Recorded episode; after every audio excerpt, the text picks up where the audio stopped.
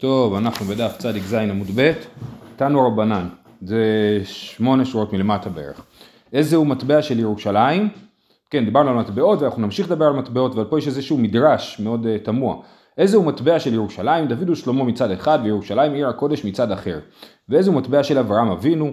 זקן וזקנה מצד אחד, בחור בתולה מצד אחר. זהו, זה כל המדרש. מה הוא אומר, אני לא ברור לי, הרב שטיינזלץ מציין שבאמת בזמנו של אברהם אבינו עדיין לא היו מטבעות, למרות שיש 400 שקל כסף עובר לסוחר בספר בראשית, אבל מטבעות כמו שאנחנו מכירים לא היו, אה, וגם יש פה עוד בעיה שמציינים שיש, שהתוספות מציין שאסור לעשות צורת אדם, כן, כתוב על, אה, לא זוכר מי, בנן של קדושים, שהוא לא היה מסתכל בצורת מטבע, כן, אז יש בעיה של לעשות מטבע עם צורה של אדם, אז לכן נראה שמדובר על כאילו מה היה ראוי להיות המטבע של ירושלים, זאת אומרת, הרי כל מלך שעושה מטבע הוא כאילו שם על המטבע את מה שהוא חושב שצריך להיות, אז אומרים אם היה מטבע של ירושלים איך הוא היה צריך להיות? היה צריך להיות מצד אחד דוד ושלמה, מצד אחד ירושלים, כן? ואם היה לאברהם אבינו מטבע, וגם יש במדרש שכתוב הגדלה שמך שיצא מוניטין שלו בעולם, אז מוניטין זה קשור למילה מאני, כן? זה מטבע, אמ, אז כאילו היה לאברהם אבינו איזה סוג של מטבע, אז אם היה לאברהם אבינו מטבע, היה צריך להיות זקן וזקנה מצד אחד ובחור בתולה מצד אחר, ובזה יש אה, אה, ההסבר של רש"י שזקן וזקנה זה אברהם ושרה ובחור ובתולה זה יצחק ורבקה, אז אולי זה מבטא איזושהי המשכיות או משהו, והמהרש"א מסביר שבחור ובתולה זה אברהם אבינו ושרה אימנו שחזרו לנעוריהם, כן, שהולידו בגיל אה, מבוגר, שזה העניין של הבחור ובתולה, כאילו הנס הזה של אה, אברהם. בכל אופן, אתם יכולים לעשות עם זה מה שאתם רוצים, זה המדרש. אה, ואנחנו נמשיך הלאה. בא מיני רבא מרב חיסדא, המלווה את חברו על המטבע והוסיפו עליו מהו. יש מצב שמוסיפים על המטבע, זאת אומרת אה, אה, אומרים עכשיו אנחנו עוברים למטבעות יותר גדולים, יותר קטנים, אבל נקרא להם באותו שם, זאת אומרת יש את השקל, עד עכשיו הוא שוקל נגיד 5 גרם, עכשיו הוא שוקל 6 גרם כסף, כן? אז, אז הוסיפו על המטבע. אז הלוו לי שקלים, ואז המדינה, המלך, הוסיף על המטבע, ועכשיו אני צריך להחזיר. מה אני אחזיר? אם אני, או שאני אחזיר, כאילו אם אני מחזיר באותו מטבע, אז בעצם אני מחזיר יותר מדי, כן?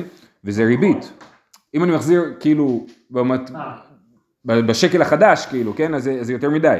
אז בא מיני רבא מרב חיסדא, מלווה את חברו על המטבע והוסיפו עליו מהו. אמ, שוב, אתמול ראינו, בסוף בסוף ראינו שרש"י הסביר שהכוונה היא שהוא מלווה, גם יש פה ביטוי משונה, מה זה מלווה על המטבע?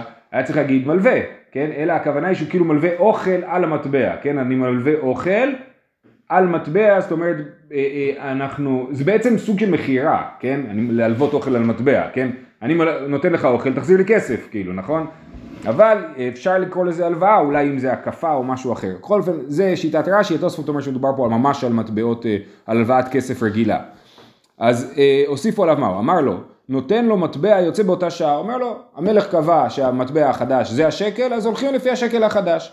אמר לי, ואפילו קינפיה, אפילו אם המטבע הוא ענקי, המטבע החדש, אמר לאין, אפילו קיטרתיה, אמר לאין, כן? אז זה שתי מידות מאוד גדולות, נפיה זה נפה, כן? אפילו אם זה גדול כמו נפה, או אולי, לא יודע, מטבע עם חורים, אין לי מושג.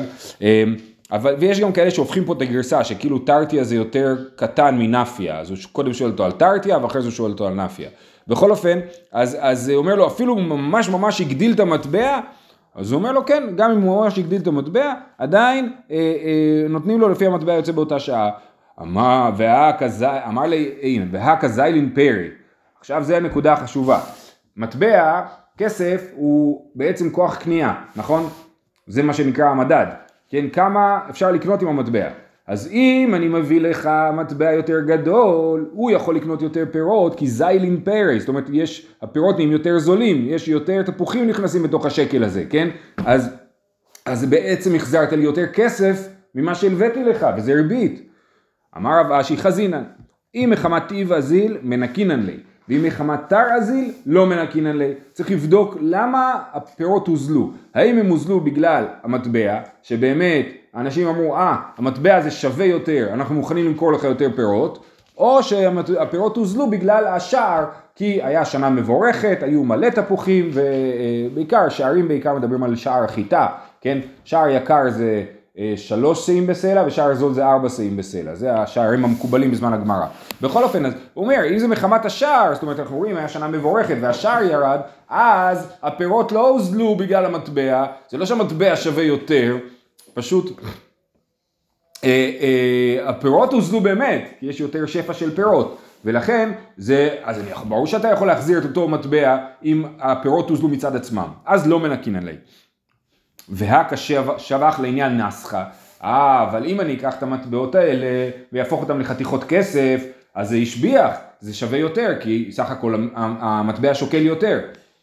אלא כי עד ערב פאפא ורב הונא בר דרב יהושע עבדי עובדא בזוזי דאגרדה מסתיה עד עשר בשמונה, כן? אז מה זה אומר? הם בדקו היה את הכסף של ארגרדמיס תאיה, תאיה זה סוחר ערבי, ארגרדמיס כנראה זה השם שלו, אולי זה איזשהו סוג של תפקיד גם, אמ, והם עשו בכסף שלו, הם עשו מעשה עד עשר ושמונה, זאת אומרת, היה איזשהו שינוי בערך המטבע, אז היה שינוי שבסדר גודל של חמישית, עשר מטבעות היו שווים שמונה מטבעות, אז הם החזירו שמונה מטבעות ולא עשר, הם שקלו, וראו שהעשר מטבעות ישנים שווים שמונה מטבעות חדשים, אז הם החזירו שמונה מטבעות חדשים. אבל זה נותן לנו את השיעור, את הגבול של הדבר.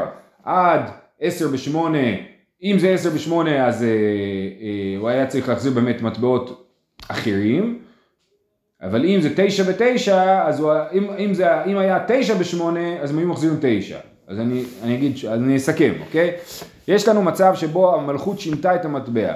אבל אז השאלה היא שמי שלווה כסף, איך הוא יחזיר את הכסף הזה? הוא חושש מריבית מצד אחד, מצד שני הוא לא רוצה להחזיר פחות מדי, אז מה הוא יעשה? אז אנחנו אומרים, דבר ראשון אומרים בהתחלה, כן, הוא יחזיר את אותו, תחזיר את הכסף כמו שהמלך קבע, כן?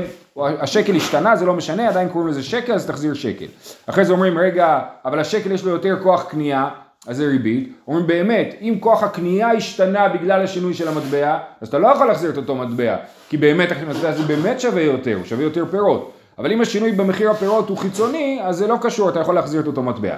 עכשיו, מבחינת הגודל של המטבע, יש לו שווי אחר ברמת כמות הכסף שבו, אומרים נכון, ואז זה תלוי בשאלה מה, כמה זה זז. אם זה זז הרבה, יותר מחמישית, אז אתה אה, אה, באמת תחזיר לפי המשקל המקורי של המטבעות, כן?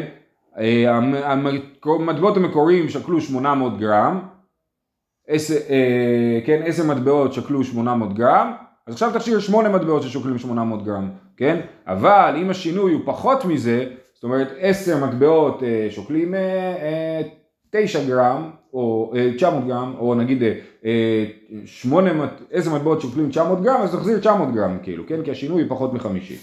בסדר? זה, ה, זה המסקנה. עכשיו יש לנו פה סדרת אמירות של רבא, שכולם קשורים לעניין של גרמה בנזיקין. בעיקרון אנחנו אומרים שגרמה פטור, בגדול בגדול גרמה פטור. אם הנזק שלי הוא לא נזק ישיר אלא נזק עקיף, אז אני לא צריך לשלם על הנזק הזה. ועכשיו איזה... זה סוג של גרמה, יש כוחו, יש כוח כוחו, יש... כן, לא, יש כן, אבל יש, כתוב בתורה. אמ, אנחנו נראה, יש פה כל מיני דוגמאות. אה, אה, ובאמת כל מקום, כמעט כל מקרה, אז רבא מקשה עליו, אוקיי? אז אמר רבא, זורק מטבע של חברו לים הגדול פטור, מה היא טעמה? אמר, המנח קמח, הנה, המטבע שלך פה בתוך הים, תיקח אותו. אי בית צ'ק, אי בית צ'ק לי. והנמילי בצלולין, זה דווקא יומיים צלולים, שבאמת אפשר לראות את המטבע על הקרקעית של הים. דקחזי לי, אבל אחורים דלא כחזי לי לא. והנמילי דעדי ידוי, אבל שק לי בידי מגזל גזלי, השווה בא עם יעבד.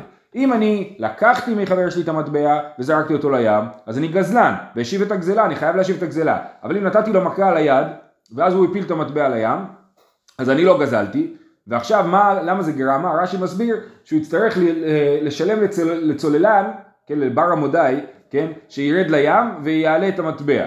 אז זה גרמה, כי הוא צריך לשלם למישהו בשביל אה, לתקן את מה שעשיתי כאילו. אז זה גרמה ולכן אני פטור מלשלם, ככה אומר רבא, אוקיי?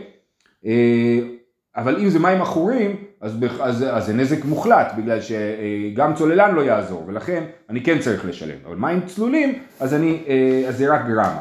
מה טיב רבא? אין מחללין על מעות שאינן ברשותו.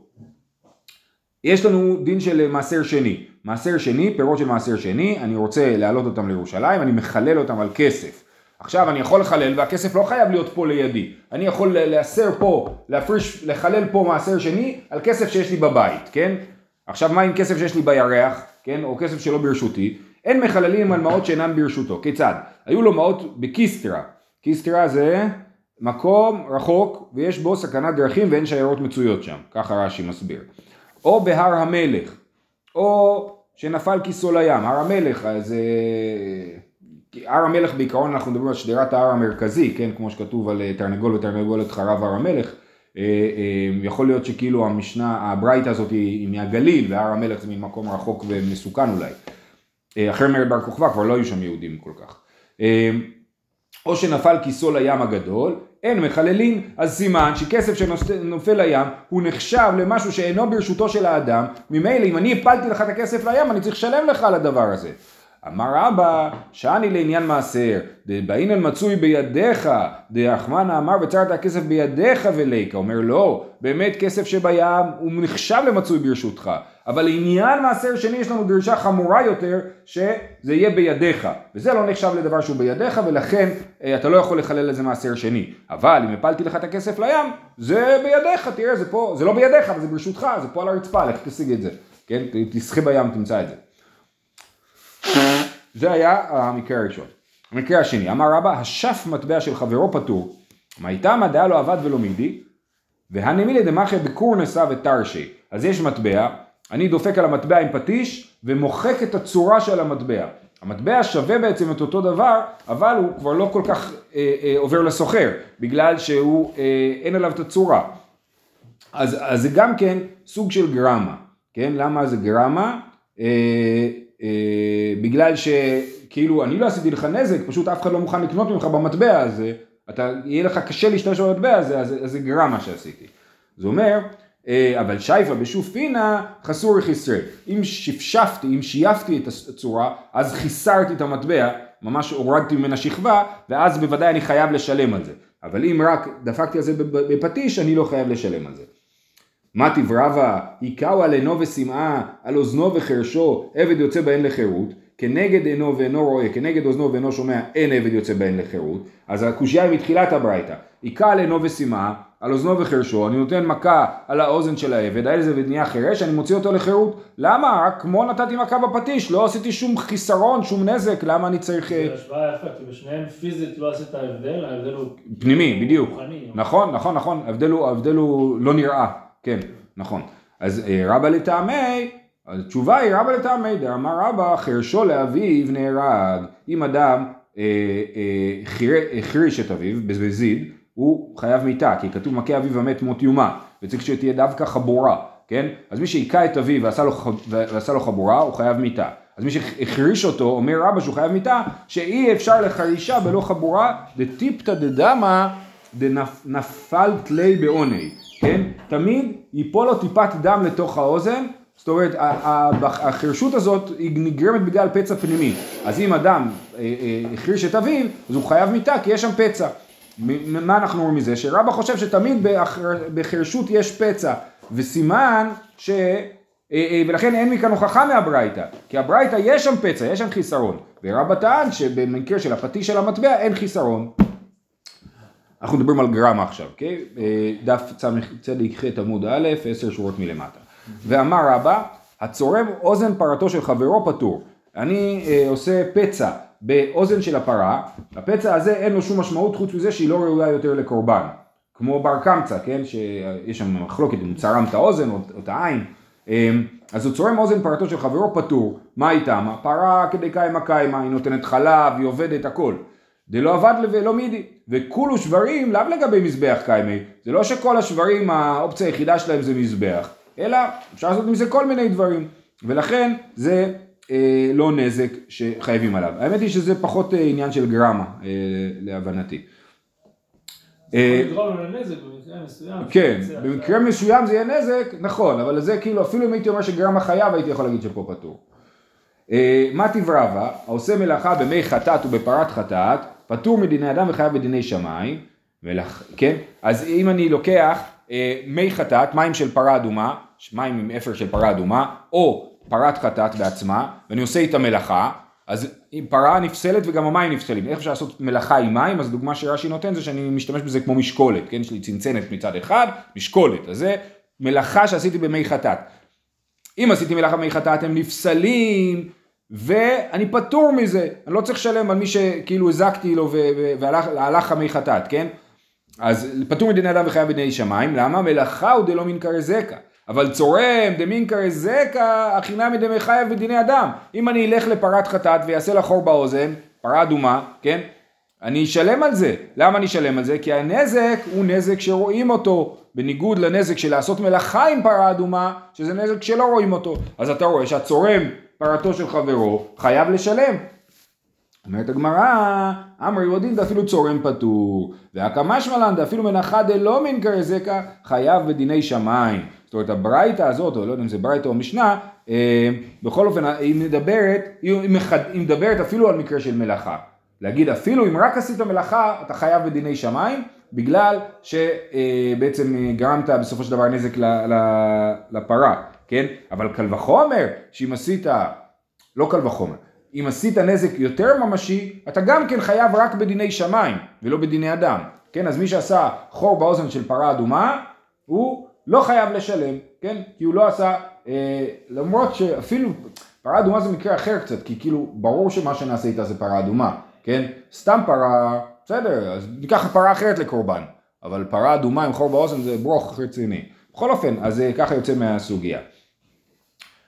אוקיי, הלאה. אמר רבא, שורף שטרו של חברו פטור. לי יש שטר חוב שאתה חייב לי כסף, ואני, אה, אה, לי יש שטר חוב, שאתה חייב לי כסף, ובא אדם שלישי ושורף את השטר. עכשיו אני לא יכול לגבות ממך את הכסף, זה גרמה. למה זה גרמה? כי אני לא לקחתי רכוש שלך ושרפתי אותו, לקחתי שטר. השטר הוא רק דרך לגבות כסף, כן? אם אה, מדמון יהיה נחמד, אז אנחנו נגבה ממנו כסף גם בלי השטר, כן? אם הוא יודה באמת. אבל... אה, אולי יש לך גם עוד אה, דברים, דברים מחוץ מהשטר, לא יודע. דרכים, אוקיי, אז בוא נראה, מה שואלת את זה? אז אמר רבא, שורף את שטרו של חברו פטור, דאמר לי נייר קלעי מנח. כלום, מה שרפתי לך? חתיכת נייר. תסתדר לבד. מתקיף לרמי בר חמא, איכי דמי. אי דאיכא סהדי דיאדי, מי הווה בשטרה, לכתובי לשטר מעליה. אם העדים של השטר עדיין באזור, אז אני אקח את העדים, יגידו לי, תשמעו, השטר נשרף, לא נשרף לי את השטר, בואו נכתוב שטר חדש, וזהו, ואז בעצם לא הפסדתי כלום, כי עדיין החוב אני יכול לגבות את החוב, זה מה שחשוב. כן, העדים ירצו על זה כסף. בסדר, כן. אה, אה, אה, ואידליקה סעדי, אנן מן הידין, אם אין עדים, אז ברור שהשורף לא ישלם, כי אנחנו לא יודעים כמה כסף היה כתוב בשטר. ראובן, שמעון חייב לראובן כסף. לוי שרף את השטר, של, את השטר שנמצא אצל ראובן, כן? בא ראובן ותובע את לוי, אומר לו, שרפת לי שטר של אלפיים שקל. הוא אומר לו, אולי כתוב שם שתי שקל. איך אתה יודע ששרף שם אלפיים שקל? עכשיו אין שום דרך להוכיח. אז אם יש עדים, ממילא אין נזק, אי אפשר לכתוב אה, שטר חדש. ואם אין עדים, אז הוא בכלל לא יכול לתבוע אותו, אז זה לא קשור לגרמה, הוא פשוט לא מסוגל לתבוע אותו, כי הוא לא יכול להגיד לו מה היה כתוב בשטר, כן? אמר רבא, רבא תהיה במאמינו, שהשורף אומר, אני מאמין לראובן, ראובן הוא אדם ישר, שרפתי לו את השטר, אבל הוא אדם ישר. אז כמה שהוא יגיד לי שאני חייב לשלם, אני אשלם. אומר רבא, בכל זאת אתה לא צריך לשלם, כי זה גרמה, כמו שאמרנו בהתחלה. עוד פעם, יש לנו, רבא אמר שיש פה גרמה, הקשינו עליו, למה אתה מדבר איתי על גרמה? בכל אופן אין לראובן איך לתבוע את, את השטר מהשורף של השטר. אומרים לא, אפילו אם השורף אומר שהוא מאמין לבעל השטר, והוא מוכן לקבל עליו את מה שהוא אה, זה, עדיין הוא יהיה פטור, כי זה רק גרמה, אוקיי? זה תהא במאמינו. אמר עבדי מבר חנינא הדרבה מחלוקת רבי שמעון ורבנני. הרעיון של רבא ש, שעל השטר הזה הוא פטור, זה מחלוקת תנאים. לרבי שמעון דאמר דבר הגורם לממון כממון דעמי מחייב. לרבנן דאמר דבר הגורם לממון לאו כממון דמי לא מחייב. אז יש מחלוקת של רבי שמעון לרבנן. רבי שמעון חושב שהדבר הגורם לממון הוא כמו הממון בעצמו. אז אם אני שורף את השטר, שהשטר זה דבר שגורם לממון, כן? חייבים לי אלפיים שקל, אז השטר גורם לאלפיים שקל האלה. אז זה, אה, אה, אז גם אם אתה מזיק לדבר שגורם לממון, זה כאילו זקת לממון בעצמו, ולפי רבנן זה לא כאילו זקת לממון בעצמו, אז בעצם זה מחלוקת תנאים. אומרת הגמרא, לא, לא נכון, לא בהכרח. מה תקיף לרב הונא, מי אמר את זה? עבדי מבר חנינא, כן. סליחה, כן. אז אה, רב הונא בר ורבי יהושע מתקיף את, ה, את אה, עבדים מבר חנינא ואומר ככה, אימר דשמט לילי רבי שמעון, דבר הגורם לממון כממון דמי, בדבר שעיקרו ממון. כדרבא, בוא נראה, איפה באמת ראינו את המחלוקת של רבי שמעון ורבנן? דאמר רבא, גזל חמץ לפני הפסח, ובא אחר ושרפו במועד, פטור, שהכל מצווים עליו לבערו. זאת אומרת, אם מישהו אה, גזל חמץ, ומישהו אחר שרף את החמץ בזמן של ביעור חמץ, הוא היה בסדר גמור, לא אומרים לו כלום. אבל לאחר הפסח, מחלוקת רבי שמעון ורבנן. אם, שוב, אה, אה, ראובן גזל חמץ, ובא שמעון ושרף את החמץ שראובן גזל. אומר ראובן לשמעון, ואחרי פסח, כן? אומר ראובן לשמעון, אתה גזלן, גזלת את החמץ. הוא אומר לו, מה פתאום, החמץ הזה היה אסור בהנאה, הוא לא היה שווה כלום. זאת אומרת, הוא כן היה שווה לי. למה היה שווה לי? כי למדנו במשנה האחרונה שהגזלן יכול להחזיר חמץ שעבר עליו הפסח, נכון? הוא אומר לו הרי שלך לפניך. אז הוא דפק את הגזלן. עכשיו שרפת, שמעון שרף את החמץ שראובן גזל, אז ראובן כבר לא יכול להחזיר את החמץ למי שהוא גזל ממנו, לנגזל. אז הוא כן דפק אותו, אז זה דבר הגורם לממון. כי בגלל ששרפת לי את החמץ, אני אצטרך לשלם את מה שגזלתי, אז זה דבר הגורם לממון. אם מישהו גונב למישהו ישירות חמץ שעבר לו בפסח, אז הוא לא חייב לו? כאילו? לא, שנייה, אם הוא גונב, אם ראובן גונב לשמעון חמץ שעבר עליו בפסח, יחזיר לו את החמץ שעבר עליו בפסח, לא קרה כלום. אם הוא, לכאורה, הוא לא יכול לתבוע אותו על כלום, נכון. אבל הוא גזל את החמץ לפני פסח, עכשיו הוא חייב לו כסף. עכשיו, הוא יכול להחזיר לו את החמץ בעצמו. אם הוא לא יחזיר את החמץ בעצמו, הוא יצטרך לשלם לו כסף. אבל אם אני בא לבן אדם שיש לו... כי השיב את הגזלה כשעת הגזלה, נכון? לא, אבל אם אני גונב לבן אדם חמץ שעבר עליו בפסח אחרי פסח. אז זה לכאורה לא שווה כלום. לא. לא, אתה לא חייב כלום, כן. אז אומר ככה, אז תגיד שהמחלוקת בדבר שעיקרו ממון, שהחמץ הזה בעיקרו הוא ממון, רק בגלל איזה דין הוא מפסיק להיות ממון, כן? כדרבא, דאמר רבא, גזל חמץ לפני הפסח ובא אחר ושרפו במועד פטור, שהכל מצווים עליו לבערו. לאחר הפסח מחלוקת רבי שמעון ורבנן. לרבי שמעון דאמר דבר הגורם לממון כממון דמי, חייב. לרבנן דאמר דבר הגורם לממון לאו כממון דמי, פטור. בדבר שאין עיקר ממון, מי אמרינן? אז מי אמר שאת השטר הזה הוא כמו החמץ? יכול להיות שבשטר רבי שמעון יודע. הוא יגיד, חמץ זה דבר שיש לו ממשות של ממון, ולכן הגזלן, יצט... לא הגזלן, השורף יצטרך לשלם לגזלן. אבל בשטר, מי ששרף את השטר של חברו, אין בעיקרו ממון בכלל, ולכן הוא פטור. אוקיי? אמר המימר, מאן דדיין דינא דגרמי. מגבי בי דמי שטרה מעליה, ומאן דלא דאין דינא דגרמי, מגבי בי דמי נירה בעלמא, כן? אז יש לנו דינא דגרמי, אה, שעליו נדבר בעזרת השם בדף עוד יומיים, כן? ואומר ככה, מי שדן דינא דגרמי, זאת אומרת חושב שמי שעשה נזק באופן של גרמי צריך להחזיר, אז השטר הזה זה גרמי, כן? אז זה מה שהוא אומר, השטר הזה זה גרמי. עכשיו נחלקו הראשונים האם גרמי וגרמה יש ביניהם הבדל. לכאורה חלק מהראשונים אומרים שיש נזק ישיר, גרמי חמור כמו נזק ישיר צריך להחזיר, וגרמה זה נזק פחות ישיר אז לא, לא צריך לשלם. ויש ראשונים שאומרים שגרמי וגרמה זה אותו דבר, אוקיי? איך אבל אפשר לבחון את זה מבוחן המציאות? זאת אומרת הוא עכשיו שרף נגיד את השטר, כן. מה שאמרנו. אז אני עכשיו בא לגבות את הכסף. לא מצליח לגבות. לא מצליח לגבות, אז הוא עשה לי נזק ישיר. כי זה גרמה, זה לא נזק ישיר, לא. הנזק הוא לא ישיר.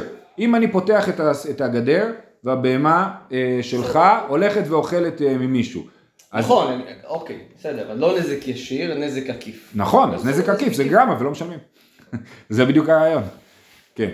ויש, אתה אומר, ויש מי שאומר שזה נזק ישיר? לא, לא יש כאלה שאומרים שעל גרמי כן משלמים. לא בגלל שזה נזק ישיר, נכון, משהו אחר. נכון, אלא יש כאילו אה, אה, מדרגות בישירות של הנזק. אוקיי, כן. זה בסדר. כן, אוקיי. אה, עכשיו סיפור לסיום אבא עובדא וכף רברם לרבשי ואג בי כקשור לצלמה. כל הסיפור הזה הוא לא ברור. כנראה שרבשי שרף שטר של מישהו. זה יכול להיות רבשי הצדיק איך הוא שרף למישהו שטר אז רש"י מסביר בילדותו כן? הוא היה ילד אבל הוא לא היה ילד קטן מדי שלא משלם כן? אז הוא היה ילד גדול בן 13 ורבשי התעצבן על לא יודע מי שרף לו את השטר רפרם הכריח אותו לשלם כי קשורה לצלמה, קשורה לצלמה זה קורה שמכינים ממנה פסל, כן? בשביל להכין ממנה פסל היא צריכה להיות שלמה, בשביל שיהיה אפשר להתחיל לעבוד איתה. אז הוא, כאילו, כאילו זה ביטוי שאומר הוא הכריח אותו לשלם נזק שלם.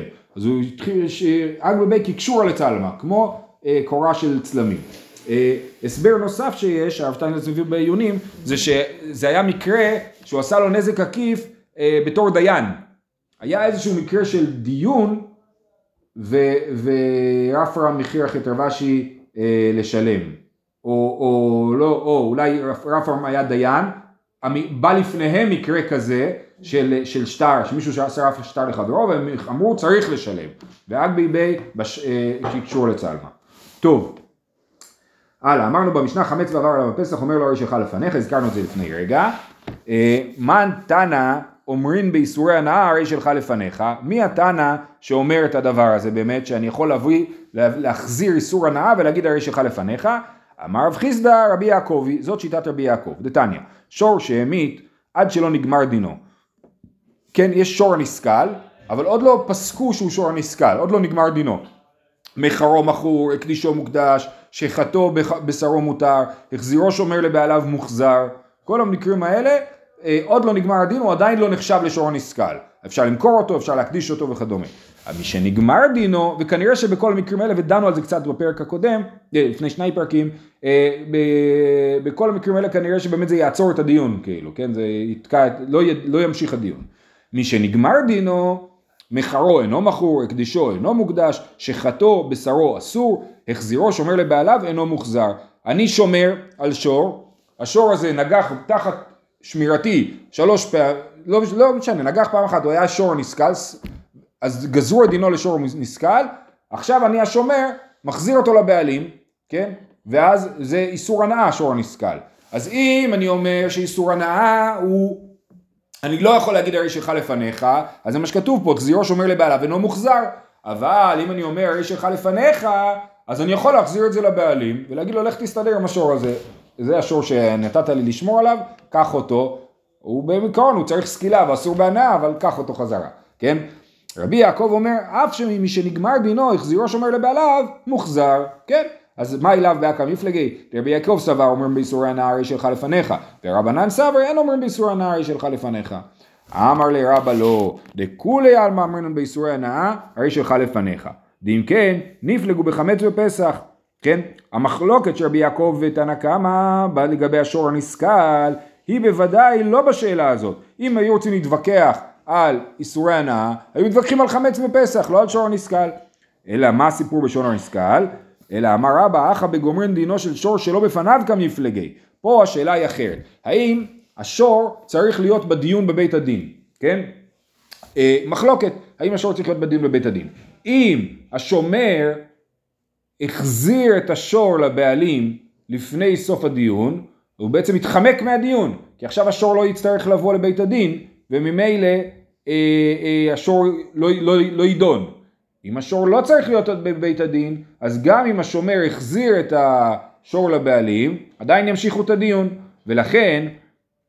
השור נמצא בדיון? השור נמצא בדיון, כן. למה אם הוא מחזיר, אז אפשר להביא את השור? כי לכאורה מי שנידון זה השומר עם השור, כאילו. אה, שנייה, כן. אז עכשיו, אז זה הולך ככה. רבנן סבר, אין גומרים דינו של שור שלא בפניו. דאמר לי, היא הייתי תענה לי, ואז, אה לא, סליחה, סליחה, לא, לא צדקתי. אפשר לעשות גם את הדיון אחרי זה. היא הייתי תענה לי, הווה מעריקנא לי לאגמא. אשם מסרתי ביד מאן דלא מצי להשתלו לדינא בעדי. רבנן אומרים שאם השומר מחזיר אותו הוא לא מוחזר. למה הוא לא מוחזר? כי הבעלים אומר לו, אתה היית צריך להחזיר לי את השור, אני והשור היינו בורחים מהדיון. ולא מגיעים לדיון. אתה מנעת ממני לברוח מהדיון. זאת הטענה של הבעלים כלפי השומר. השומר, שוב, נגמר הדיון, הוא שור הנסכל כבר. השומר בא להחזיר אותו לבעלים, אומר לו דפקת אותי, אני הייתי בורח עם השור ולא הייתי מגיע לדיון בכלל, ולכן אה, אה, אתה דפקת אותי ותשלם לי, וזה לא נקרא שאתה מחזיר לי את השור. יש טענות כאלה... כן, נכון. רבי יעקב אומר, לא, השור בכלל לא צריך להיות בדיון, ולכן הבעלים לא יכול לטעון כלפי השומר שהוא היה יכול לברוח, כי הוא לא יכול לברוח, ולכן, אמ, אמ, ולכן אין לו טענה. אוקיי? Okay? זה המחלוקת ביניהם, נקרא את זה עוד פעם. רבנן סבר אין גומרים דינו של שור שלא בפניו, דאמר לי, אי הייתית נעלי אבא מעריקנא לי לאגמא, אשתא מסרטה ביד מאן דלא מצילנא להשתהוי דינא בעדי, אתה נתת את זה בידיים לא יכול, של בית הדין, אני לא יכול לריב איתם יותר. רבי יעקב סבר גומרין דינו של שור שלא בפניו, דאמר לי מאי עבדי לי, סוף סוף אבל גמר לי דינה שלא בפניו, אני לא הזקתי לבעלים, כי הוא היה גומר את הדין שלא בפניו. אשכחי רב חיסדא לרב אבר שמואל, אמר לי תנית תמידי באיסורי הנאה, כן, יש לך משהו להגיד על איסורי הנאה? אז הוא אומר לו, עכשיו רב חיסדא זה מי שאמר בהתחלה שזה מחלוקת רבי יעקב ורבנן, נכון? אז הוא מנסה למצוא חיזוק לשיטתו. אמר לי תנין תמידי באיסורי הנאה, אמר לי אין תנינא, והשיב את הגזלה, מה תלמוד לומר, אשר גזל, יחזיר כן שגזל. מכאן אמרו, גזל מטבע ונפסל, פירות והרכיבו, יין והחמיץ, תרומה ונטמאת, חמץ ועבר עליו הפסח, בהמה ונאבדה ועבירה, ושור עד שלא נגמר דינו, אומר לו הרי שלך לפניך, מן שמט לידי אמר עד שלא נגמר דינו אין, מי שנגמר דינו לא, רבנן. וקטני, חמץ ועבר עליו הפסח, אומר לו הרי שלך לפניך. אז, אז זה מוכיח שהרב חיסדא טועה. כי רבנן שאומרים שאי אפשר להחזיר אותו אחרי שנגמר דינו, הם גם אומרים שגזלן יכול להחזיר חמץ שעבר עליו הפסח, כן? אז מה שרב חיסדא רצה להגיד שהמשנה היא רק כרבי יעקב, זה לא נכון, אוקיי? אז מה רב חיסדא אמר לרבא? הוא אמר לו, אם משכחת לו לא תימא ולא מידי. אל תגלה לחבר'ה, כן? אל תגלה להם את הברייתא הזאת, כי זה נגדי, אוקיי? אז זה מה שהוא אומר לו. בסדר? אה, בואו נקרא עוד שתי שורות, רק לגמור את עד המשנה. פירות והרכיבו אומר לו הרי שלך לפניך, זה במשנה. ואתנן, פירות והרכיבו משלם כשעת הגזלה. כן, יש פה בברייתא כתוב פירות והרכיבו אומר לו הרי שלך לפניך. במשנה אמרנו פירות והרכיבו אה, משלם כשעת הגזלה. לא יכול להגיד הרי שלך לפניך, אמר רב פאפא, כאן שהרכיבו כולן, כאן שהרכיבו מקצתן. אם הכל רקוב לגמרי, זה נקרא פירות שהרכיבו שאי אפשר להחזיר אותם וצריך לשלם. אבל אם זה קצת, אתם יודעים, בקטנה, כאילו חצי תפוח רקוב, אז אתה לא יכול, אה, אז זה נורמלי כאילו, ולכן הוא כן יכול להחזיר את הפירות ולהגיד הרי שלך לפניך. זהו, שיהיה יום טוב.